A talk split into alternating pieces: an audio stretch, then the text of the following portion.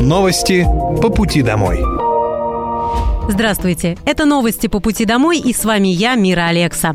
Пока вы добираетесь до дома за рулем своего автомобиля, на пассажирском сиденье или в общественном транспорте, я расскажу вам о том, что произошло сегодня в Подмосковье, в России и в мире подмосковном Красногорске прошел межрегиональный форум инвалидов-колясочников. В рамках мероприятия обсудили законодательные нормы для улучшения жизни людей с инвалидностью в Подмосковье. Внесены изменения в закон об образовании. Сейчас, если человек с инвалидностью по той профессии, которую он получил ранее, не может работать из-за инвалидности, и это известно по медицинским показаниям, то у него есть возможность получить персональное второе образование.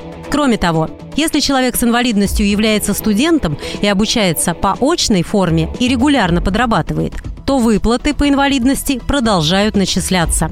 Также с этого года на подмосковном портале госуслуг появятся сервисы для инвалидов – уже 21 декабря планируют опубликовать 6 самых популярных услуг. Ну и кроме этого, среди последних нововведений – социальные карты, выплаты за ЖКХ и пособия для детей, которые ходят в школу. Также людям с инвалидностью помогают выстроить маршрут от дома до определенного места назначения. В этом случае специалисты рассчитывают наиболее легкие маршруты и прорабатывают возможные проблемы по пути движения. Все это необходимо для улучшения жизни инвалидов. Средняя стоимость продажи вторичного жилья в России вновь начала снижаться. Связано это с ростом спроса на ипотеку с господдержкой на фоне разговоров о ее возможном прекращении. В ноябре реальная цена снизилась на 0,2%.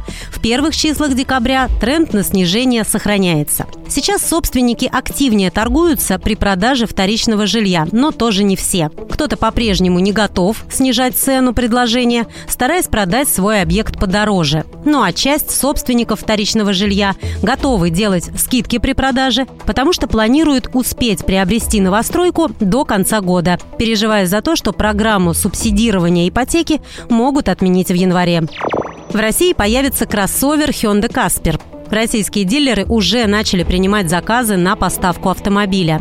Длина авто чуть больше трех с половиной метров. Тем не менее, у машины четырехместный салон и даже есть небольшой багажник объемом чуть более 300 литров. Кроссовер предлагается только в переднеприводном варианте исполнения, хотя для повышения проходимости есть внедорожный режим, который работает от бортовой электроники. Цены на модель, которая раньше официально не поставлялась на российский рынок, достаточно демократичные по нынешним меркам и варьируются от 1 миллиона 79 9 тысяч до 2 миллионов 100 тысяч рублей.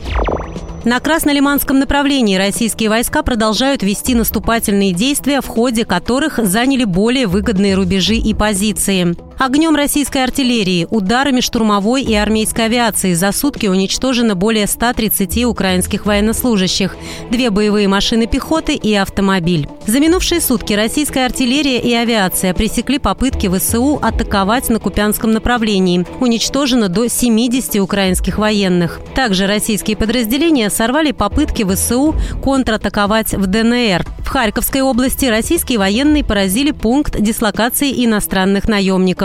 Истребительная авиация ВКС России под Артемовкой в ДНР сбила в воздухе самолет Су-24 ВСУ. Военные силы России уничтожили две радиолокационные станции контрбатарейной борьбы ВСУ производства США в ДНР и Харьковской области, а в ДНР была уничтожена РСЗО «Химарс» и 48 снарядов к ней.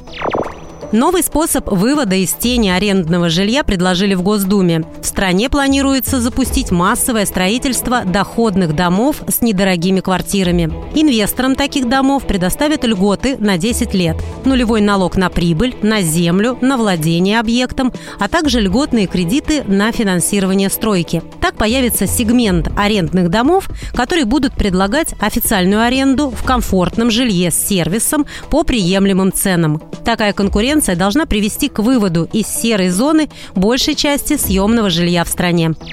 В центре Гамалеи создали вакцину от гриппа в виде спрея. Предварительные результаты первой стадии клинических испытаний назальной вакцины против самых распространенных в последние годы штаммов гриппа будут опубликованы уже через три месяца. Препарат изготовлен в форме раствора, который вводится через нос один раз. По типу это четырехвалентная векторная вакцина, для создания которой использовалась та же технологическая платформа, что и для разработки спутника Ви. Особенности назальной вакцины в том, что защита будет формироваться против разных штаммов гриппа А, будь то свиной грипп H1N1 или же птичий. Также она будет защищать от разновидностей гриппа типа Б.